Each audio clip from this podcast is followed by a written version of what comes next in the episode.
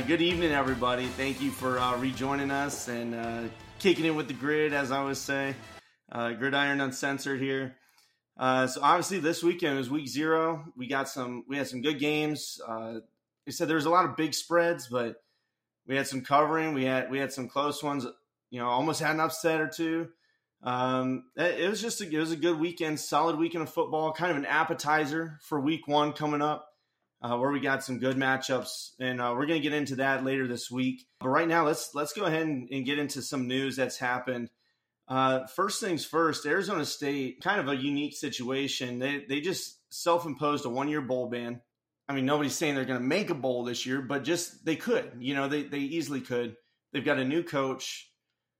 The person that did the recruiting violations, Herm Edwards, he's gone. So now I feel bad for the kids that are there, the seniors. You know, they're fighting, they're working their asses off all summer, all spring to try and make a bowl game. And now they're, you know, the administration self-imposes a bowl ban because of stuff that somebody else did. It has no effect on the program anymore. That kind of stuff is frustrating to me. Another hit on the NCAA to me, like what Trevor and I spoke about last week. I don't know, man. I don't think it should happen. I think NCAA should come back and, you know, just say, hey, you know what, it's good. We'll take care of something else. Yeah, I tell you what, once again, I mean, not to double down on the NCAA thing, but this is, I don't know. I guess I don't agree with the self-imposing.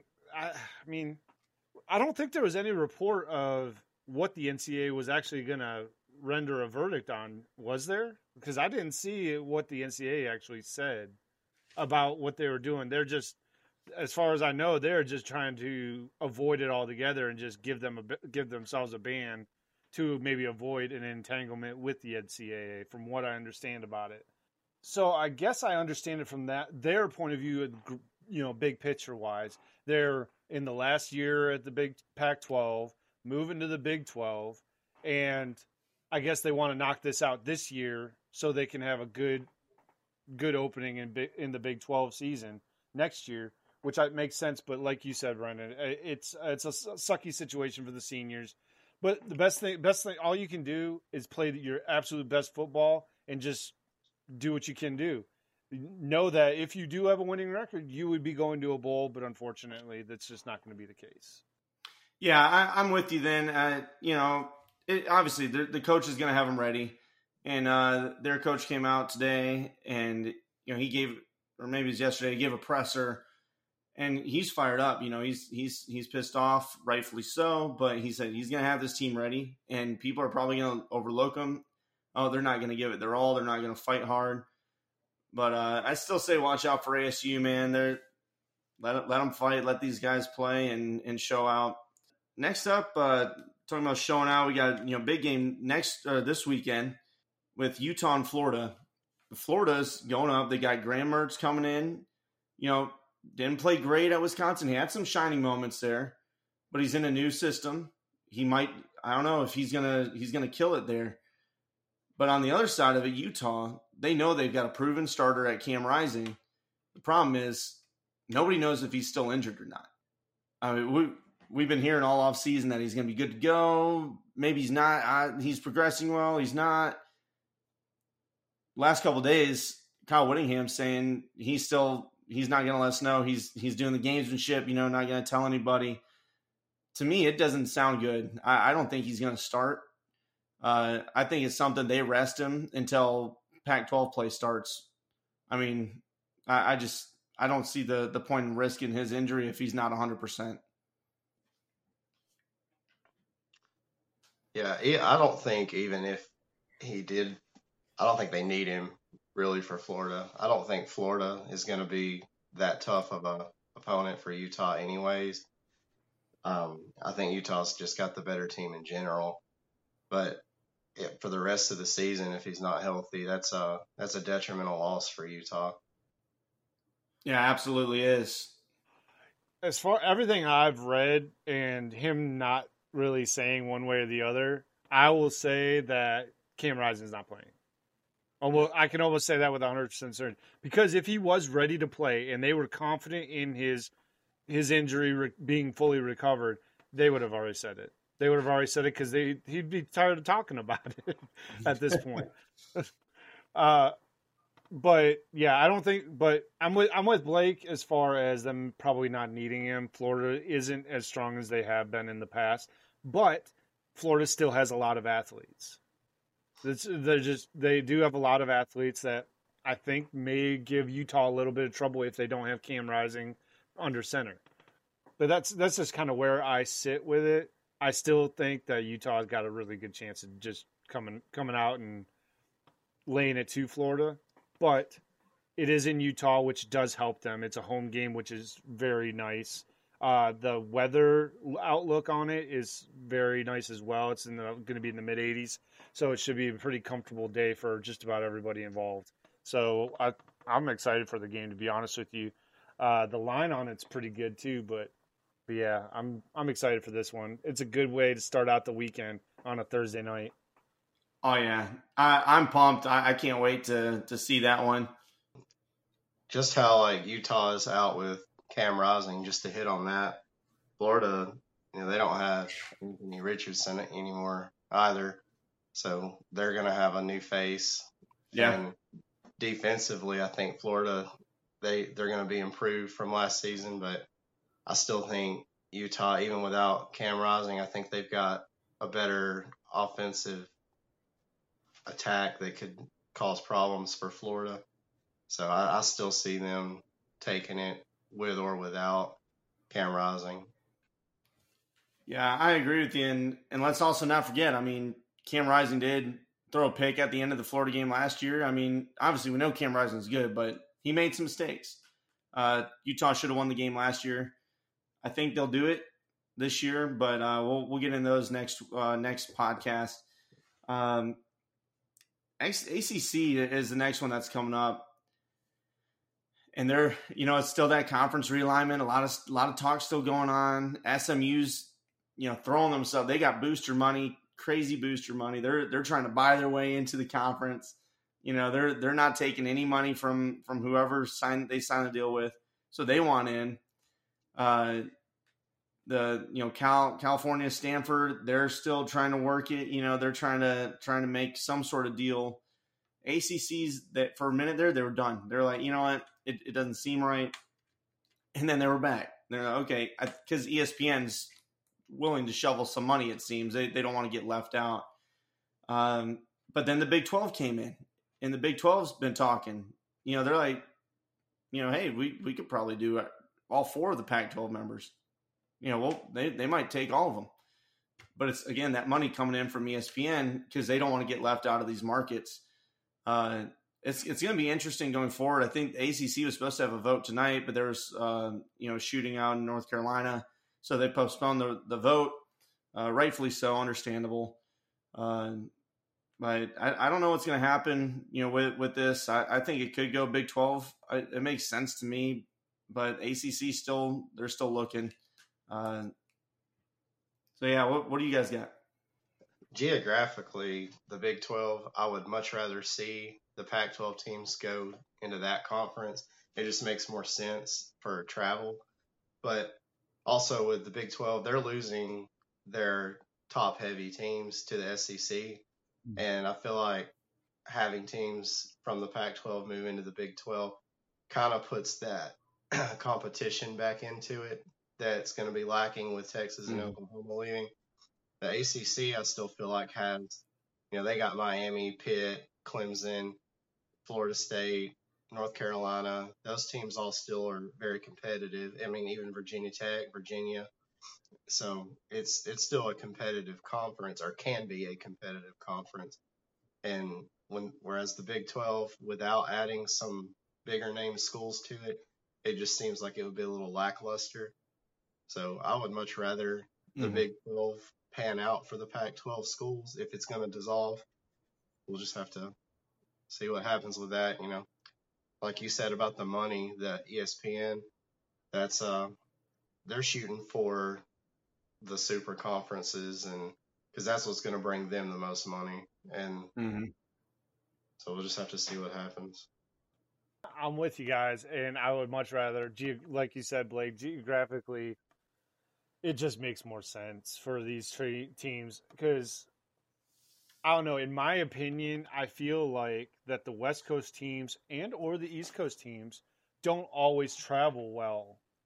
These younger kids, I don't want to say that's a rule, but I just feel like in generally speaking terms, when you have a team that's a Washington that's playing in the Rose Bowl, for example, but then you have a team, we'll say Michigan, for example, that has to fly all the way out to California, they usually have to equate about an extra 4 days of travel because they go out early enough so everybody can get used to the time change and stuff like that. So it makes more sense for these teams to be in the Big 12.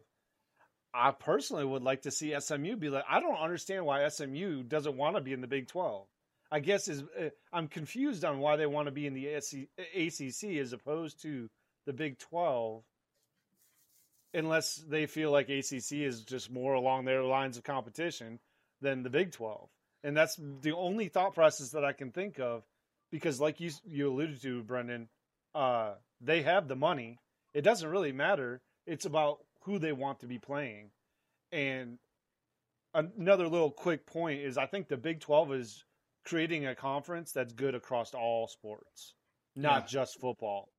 And that's what I think their main goal is to cover all the big sports, college football and basketball mostly, in my opinion. Yeah. Yeah, and I think with SMU, I think it's simply that I don't think the Big 12 wants them. I think there's some bad blood there from back in the day and everything else. And SMU sees a chance to get into the ACC, power conference before there is maybe just four power conferences. And, they get into a point where they may not get in it, ever again. So they see an opportunity here. They've got boosters willing to shovel like $250 million. They're going to pay the way. I mean, they got the oil money out here. You know what's going on out in Texas. They got banks. So we'll see what they do. But I think it's just their way of, hey, we want in a power conference. If you get us there, we can recruit. I mean, they could easily recruit Dallas just fine. They could recruit nationally if they wanted to. They've got the booster money. They could pay NIL. I think they have a chance to do some big stuff just like they did back in the day, back when they got busted before the death penalty. So, but hey, it's legal now, baby. Let them have it. I don't know. So we'll see what happens with this realignment talk. We'll keep covering it as we find more info on it, but it could come to a close at the end of this week, temporarily, or it could get prolonged again. Who knows? We've been talking about it for the last 3-4 weeks now. So we shall see. Moving on, though, out of the news, we're going to get into this week's games. Little breakdown of what happened over this last weekend, week 0. Like you said, it was a good week. It was a warm-up week, for people watching.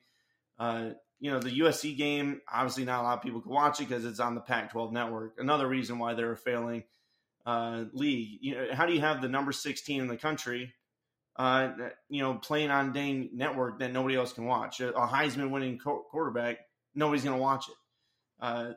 Sidebar, I digress, but still, it's just one of those things. Like, come on. But first, we're going to start off with the three games we picked. Vandy and Hawaii, what a game. Caught it at the end. Vanderbilt, those guys, they're supposed to win. I think the spread was like 17 points, 20 points, somewhere in there. Hawaii, they had a good lead, but Hawaii, they came in, they were ready, they were gunning it, and their quarterback threw 351 yards. They had 3 touchdowns, but he had 2 interceptions, and that's the tail of the game right there. They had 40 yards rushing as a team, so not good. They could not move the ball. Understandable. It's an SEC defense, even though it is Vandy. They could not run it. The receiver, Ashline, he had 127 yards receiving. So not a bad day. That's a pretty good day out there. Again, it's that pick, man, though. It's the pick towards the end of the game. Vanderbilt, they came out there through 258 yards. Quarterback Swan, he had 3 touchdowns. So that was not a bad day for him. But, man, I thought that they were going to be able to run it more, but they only had 39 team rushing yards. I mean, that's embarrassing. And, like I said, it's Hawaii, man. They just re-uploaded their entire roster. They brought in all these transfers, trying to get some continuity, something going on. 39 team rushing yards. No bueno. But their two receivers, Shepard and McGowan, they led with 2 touchdowns. They had a good day. You got anything?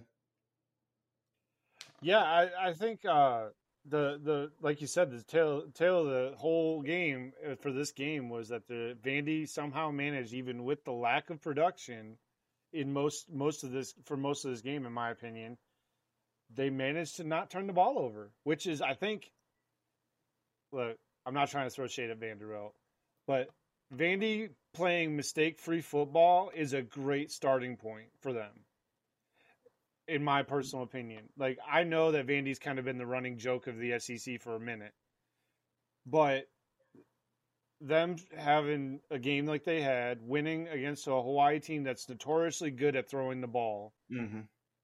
and they weren't going to go without a fight, and they certainly proved that they were ready to sling the rock all over the field. And they had two receivers both had 7 receptions. One had 127, like you mentioned, but the one receiver down there was 2 yards away from having a 100-yard game, and he had 2 touchdowns. So I'm just like, they were coming for him. And yeah. McGowan on Vandy's side, he changed the game with that kickoff return, that 98-yard kickoff return, and that was the whole. In my opinion, that was the whole momentum shift. When Hawaii went down and scored on them, and then right after that, he came back and right back down the field for 98 yards, that just changed the whole feel of the game. Yep. Yeah, it was an absolute game changer. And I feel like you take the life out of a team when that happens, you know. But Hawaii, they battled back. It was all the way to the end. But, again, another pick. 2 picks on the day. Killed it for Hawaii's chances, even though they threw it all over Vanderbilt. Moving on, Notre Dame Navy. That was the first game everybody got to watch. You know, kicking off in Dublin. It was a later game. They wanted to get all the people, you know, out of the pubs, which is hard to do. I understand that. You know, people were crawling to the stadium apparently. But Notre Dame, you know, we all came in. It was a good spread, but we thought that it was going to be a little bit closer, just like how last year was. But man, Notre Dame, they throttled them the whole way. Navy had no chance, and it was a battle up front, which Notre Dame needs to be like that to win games. They need that identity because that's who they've always been. It's good to be able to throw the ball, and you need to have a good quarterback, which they do now. But controlling the line of scrimmage is what they did in this game. Sam Hartman came out. He. 19 of 23, 251 passing yards, 4 touchdowns. It's a great day. Obviously, it's Navy defensive backs. Watching the game, I thought some of the balls could have been placed better. The Navy cornerbacks, they didn't turn around, when they needed to. That if it was a more talented team, I think they could have made some plays. But we know Sam Hartman. We know he's talented. We've seen him at Wake Forest. He's going to keep doing it. But it's Navy's ability to. 16 carries for 95 yards from Audrick. He had 1 touchdown. The team had 191 yards rushing total, so that's not bad. Not a bad day, especially when you're passing well. Their wide receiver, Greathouse, he had 3 receptions for 68 yards and 2 touchdowns, so that was a good day for him. Navy, though, man, I was expecting maybe some more passing. We obviously know they're still a triple option team. They're going to run it. But I was expecting more wrinkles in the pass game, and they were only 3 for 6 passing. That's just not going to do it. 43 yards. Okay, got it. Again, it's Navy. What do you expect? But you're also only running for 2.6 yards per carry as Navy off of 48 rushes. I mean, that's horrible. 126 rushing yards on 48 carries. That's not going to do it. They weren't converting third downs. They weren't making their passes when they did it.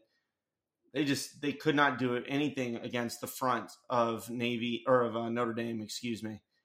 And that was the tail of the game. They had no chance from the start. I really thought it was going to be a little closer, but Notre Dame they took care of business, man. Yeah, I think getting Sam Hartman up in Notre Dame is going to make a better season for them. I'm not ready to say, like I've seen on Twitter and across other social media platforms that they're going to destroy Ohio State in 4 weeks, and they're going to the playoffs this year now, and Sam Hartman for Heisman. You know, it's Navy at the end of the day. Like you said, they completed 3 passes.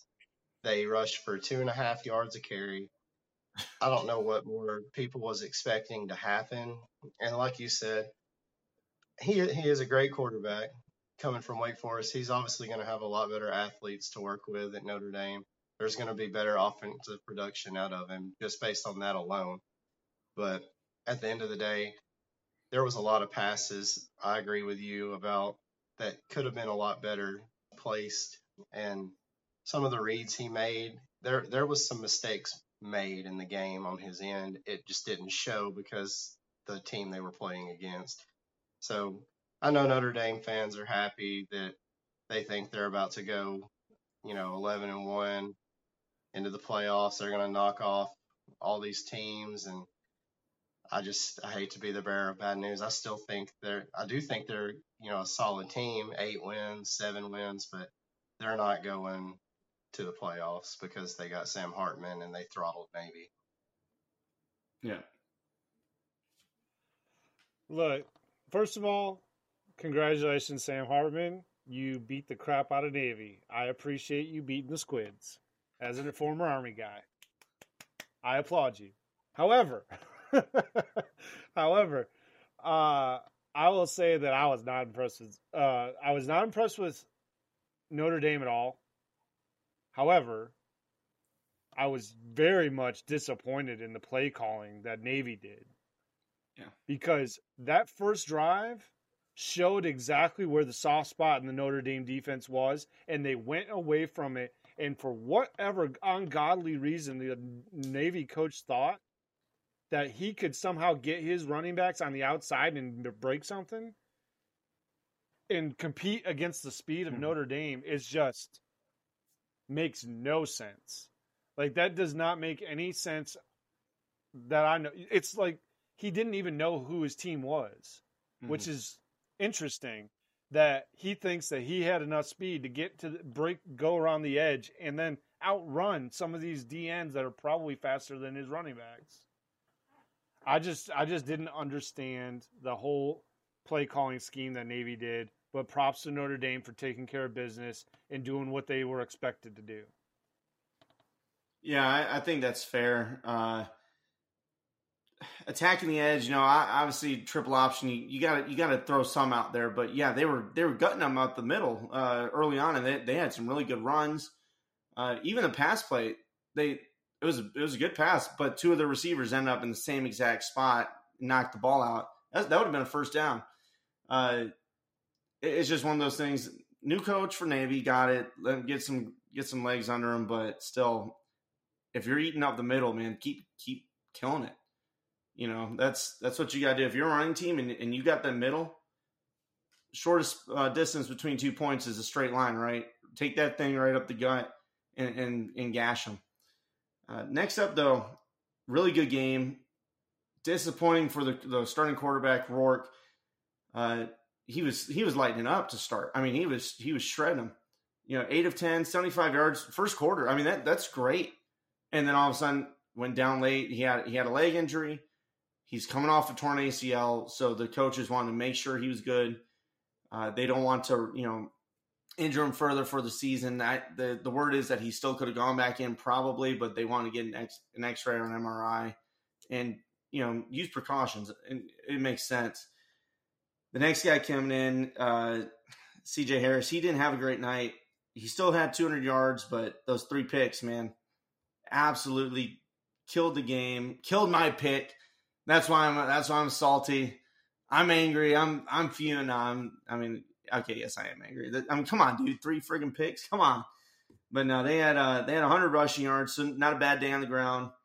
10 receptions for 103 yards from Wiglas. I reckon that's how you pronounce it. 10 yards a catch, so good for him. He was consistent. 10 catches in a game. That's real good. That means you're reliable.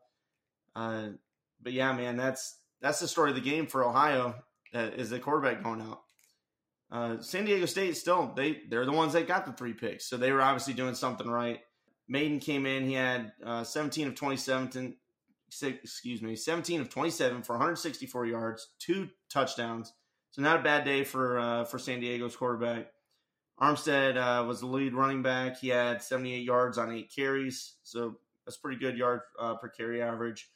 And then, but Keenan Christian and then Maiden, they both were the split carries. Both had 11 and 10 respectively for 69 yards and had 145 team rushing yards. So that's a pretty good day on the ground. Something you expect from a Brady Hoke, offense. You're going to run it. But yeah, the main point of this game is the quarterback going out. Defense held strong for San Diego State, and a new quarterback came in. Obviously, game got to him through three picks. I mean, you're never going to win a game doing that. Sad, but hopefully Rourke's good. And I'm thinking about old Beto, I guess, but I don't know why. But either way, San Diego State did what they needed to do. They won. The spread was in their favor, so they did what they needed to. Yeah, so he needed to stay healthy. He needed to stay healthy for me to even have a chance. Ohio to sniff at a chance to beat San Diego State. I think they did a pretty good job of adjusting fire when he did go out. And it didn't seem like they didn't seem to lose too much momentum. It's just those like you said, the turnovers destroyed any chance that they had. And I think a 20-13 loss is actually pretty respectable, all things considered. You had 3 interceptions. Oh, yeah. It just tells me that their defense kind of stood on their head for a little bit there. And from what I watched and what I saw, the defense did very well for Ohio. They should take away from this game that they played pretty darn good, all things considered. Short fields and whatnot. Yeah, that's all I really got on that game. I thought it was a fun game to watch. I watched it for a little bit. I was flipping back and forth between this one and Hawaii, and they were both fun games to watch. Yeah, good game, and yeah, what can you do when you're getting those picks? And it's hard. It's hard to come back from. San Diego State, props to them. All right, so we got other scores to touch on. We've touched on our 3 picks. First one I'm going to go with is Jacksonville State and UTEP.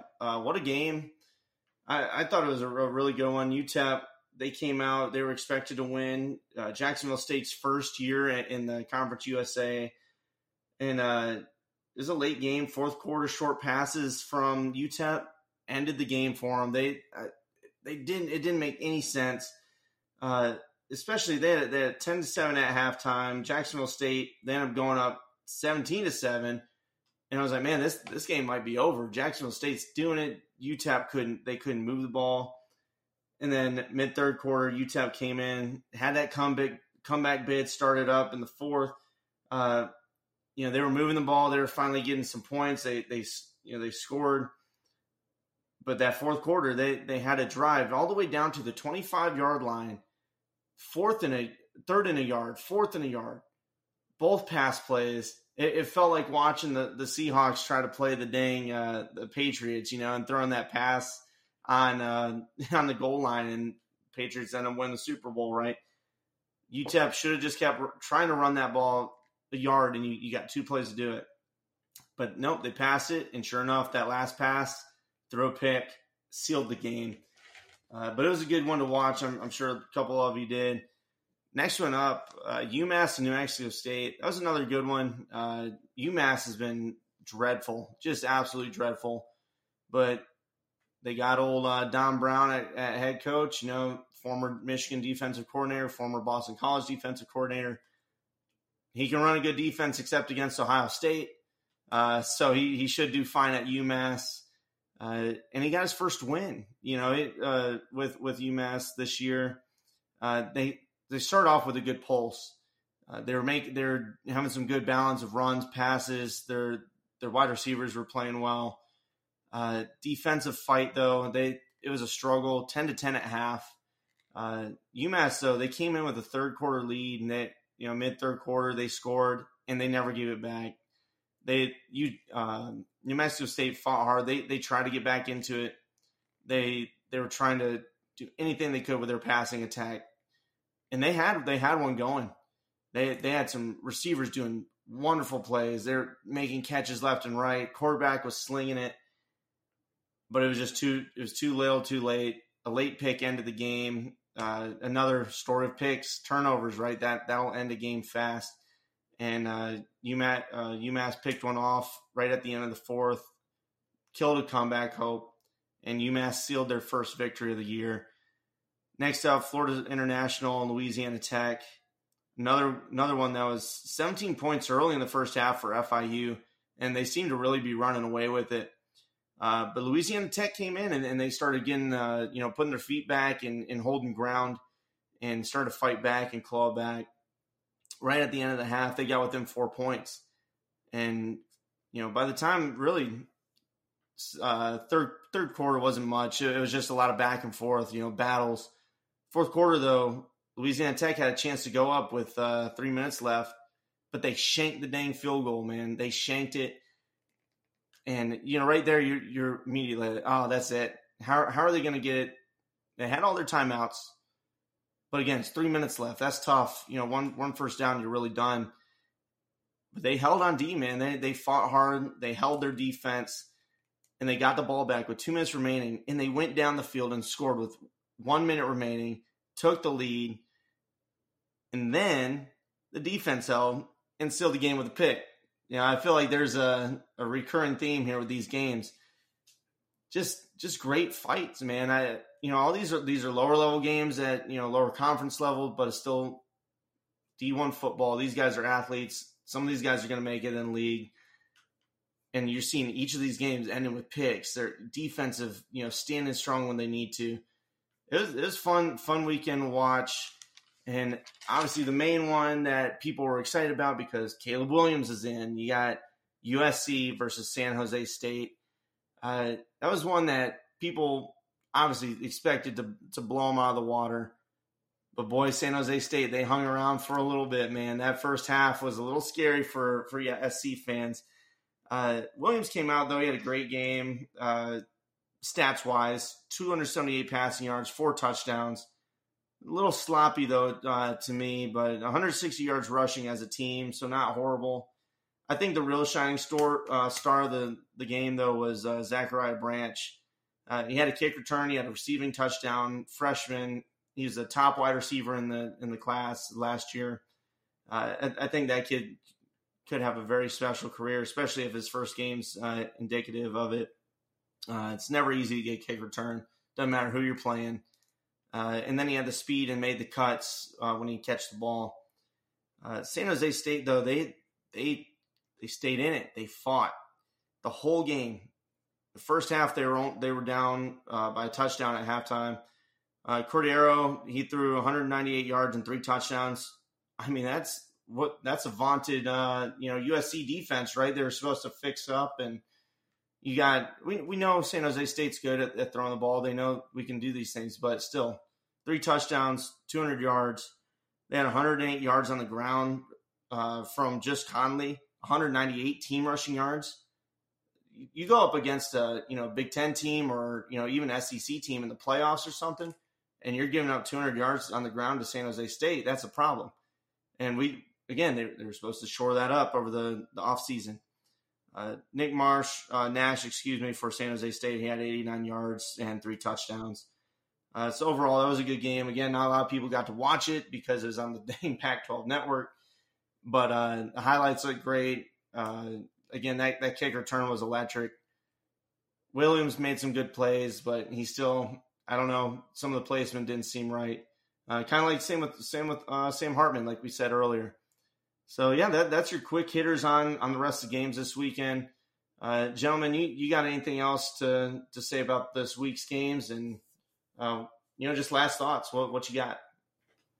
Just going back to USC. I'm not sold on them, which I wasn't sold on them last year either. this year in particular, I'm not sold on him after seeing Caleb Williams. I know he won the Heisman, and he is a good quarterback. I just don't view him as an elite quarterback. I think there's a lot more talented ones in the league, and I'm not sold on him as the best quarterback in the nation, nor am I sold on USC. I think they're a good team. They are definitely going to compete in the Pac-12, but I still just see them as the second or third even best offense in the Pac-12. I still think Washington's got more firepower. I think Utah is probably a better team than USC. So it's kind of similar to like you alluded to with Notre Dame and Sam Hartman. I just think it was the level of competition that he played against kind of made him look good on paper. But I still just don't think he is an elite top-tier quarterback. And if USC is going to make a run at the playoffs, I know I've already said that this year, it's got to be this season, because once this season's over and they step up into a big boy league, it's not going to be, 290 yards passing, 4 touchdowns week in and week out. And like you said, Brendan, if they're giving up 200 to San Jose State, when they get to these teams, Michigans and Penn States of the world, it's going to be a rough conference play for them. So they need to get it figured out quick. Yeah, I mean, there is really nothing. Look, the score is what it is. The score line is what it was. His stat line was fine. But I know I alluded this earlier before we started this podcast to Brennan and Blake, but the very first touchdown that Caleb Williams threw, I swear on everything holy, the entire social media world was throwing celebration confetti that he threw a touchdown pass. I'm like, that was the most underwhelming crossing route I've ever watched in my life, because he didn't even have a good timing route. That receiver was the one that made that pass happen, because that receiver had to catch it behind him to even have that touchdown happen. I didn't feel he was in very good rhythm. He got sacked. He took too long in the pocket at times. I just don't feel that he has the pulse of the pace of play that's going on right now.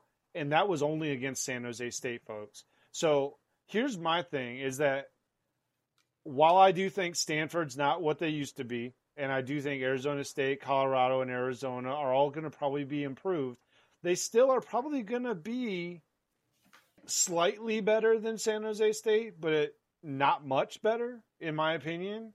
So what we're really looking at is mid-October, the Notre Dame game will tell us a lot about what this USC team is. Because if they can't handle Notre Dame, who I think is overrated, I think that they have a very big problem getting through Utah, Washington, Oregon, going through the rest of the tougher tiers on the back end of their schedule. So all things considered, I am starting to second guess my pick that Caleb's going to repeat, because he did not look clean. That was not a clean game by him at all, even though his stat line is nice. Yeah, and it remains to be seen. Obviously, it's week 1. Week 0, as they call it. Teams are still gelling a lot of, especially with this new transfer portal. USC's got a lot of new transfer receivers in, from Arizona, the best receivers that they picked up from other teams. Should be gel already, you'd feel like, from spring camp, from, summer ball, or even just throwing, if you're a quarterback like Caleb Williams, you should be getting your guys out on, after class and freaking throwing with them, outside of practice. But again, game speed's totally different. So we'll see. Same thing with Sam Hartman, like we said. Good performances, stat line's great. People are going to be excited about that, and their fans should be. It's week 0. But let's cool the jets a little bit and see what happens as we move forward. We're excited for week 1 to get here. We're going to cover this, guys, on Wednesday. We're going to film a show and get it recorded. And we're going to pump that out to you guys probably Thursday, maybe Thursday night right before the game. We'll see. But we did our picks, guys. Blake's perfect. You know, he always is. He's Mr. Perfect. He was 3-0 on the week. Trevor and I both came in at 2-1. That friggin' Ohio pick, man, should have had it. But, you know, quarterback change. And Trevor with the ballsiest pick, he picked old Hawaii to win. And they about had it, man. They about had it. I was like, okay, dude. All right, Trevor might be on something, you know, this year. We'll see. We're going to move to probably about 5 picks a game, a week moving forward, especially with a lot more marquee matchups coming up. And like I said, we'll cover all that on Wednesday. And guys, anything else? I'm good. No, I think that covers it for me, man. I just really appreciate everybody listening. And yeah, we'll see you guys next show. And you know, again, hit us up, Kicking at the Grid. Twitter, main spot, Instagram, Facebook page. We just look forward to you guys, you know, listening. And if you got anything, holler at us. All right. We appreciate you. Have a good one.